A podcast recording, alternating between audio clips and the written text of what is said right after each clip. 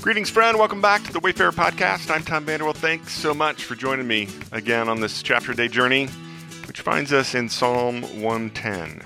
And I spotlighted verse 4, which says, The Lord has sworn and will not change his mind. You are a priest forever in the order of Melchizedek. Today's podcast is entitled Geeking Out on the Great Story. Now, I confess that I am a Tolkien nerd. Those who followed my blog for any length of time know this, and I have been most of my life. Before the advent of cell phones, I would typically read The Lord of the Rings once a year. Now I have it on audiobook and often listen to it when I can't sleep. I once got a text from my daughter asking me, Do you know the name of Theoden's horse? I immediately replied, Of course, it's Snowmane. She then texted, Thank you, playing pub trivia, and I knew you'd know. but I couldn't let it go at that. I then added Gandalf's horse is Shadowfax, Sam's pony is Bill, Glorfindel's horse is Asfaloth, Aragorn's horse is Hasufel, and Legolas's horse is Arod. Okay, I was showing off and geeking out. Maybe I have a problem. So geeking out came to mind as I read today's chapter, Psalm 110, because it contains a geeky reference in the great story that I find even lifelong followers of Jesus to be largely unaware. It is the mysterious character of Melchizedek. Melchizedek makes his appearance towards the very beginning of the great story when God calls Abraham.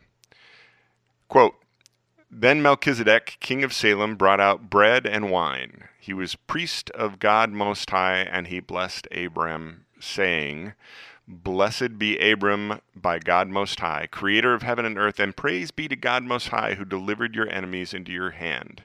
Then Abram gave him a tenth of everything. That's Genesis 14, verses 17 through 20. And that's it. That's the only reference to him, and that's all we know about him at that point. And this is where the mystery begins. In the great story, Abram is the first of the Hebrew patriarchs. At that point in the story, there are no Ten Commandments, no system of worship, which would come through Moses centuries later, no record of any kind of formal priesthood. So, who is Melchizedek? Where did he come from? How did he become priest of God Most High? And what exactly did that mean? We don't know. So, why is he important? Well, in the Hebrew system of worship that God prescribed through Moses, the priesthood was relegated to Aaron and his descendants. If you weren't in the line of Aaron, then you couldn't be a priest. And when the law and sacrificial system was established through Moses, the Hebrews had no king. It would be centuries before they established a monarchy. And when they did, the line of David was established as the royal line through which the Messiah would come. So if the Messiah was to be both King of Kings from the royal line of David an eternal high priest, and only descendants of Aaron could be priests, how could that possibly happen? So David writes the coronation song we know as Psalm 110 and prophetically provided the answer.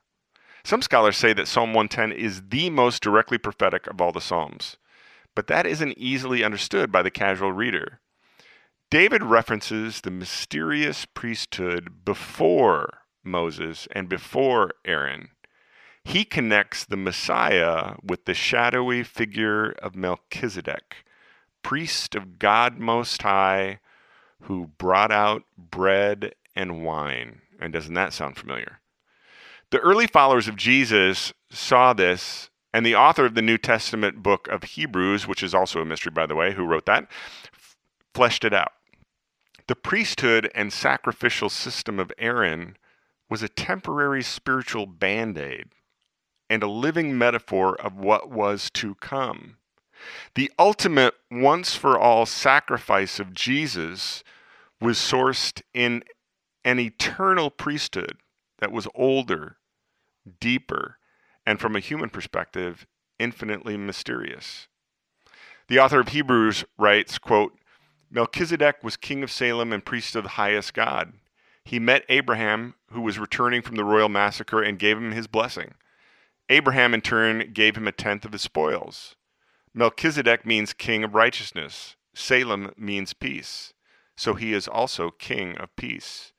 Melchizedek towers out of the past without record of family ties, no account of beginning or end. In this way, he is like the Son of God, one huge priestly presence dominating the landscape always.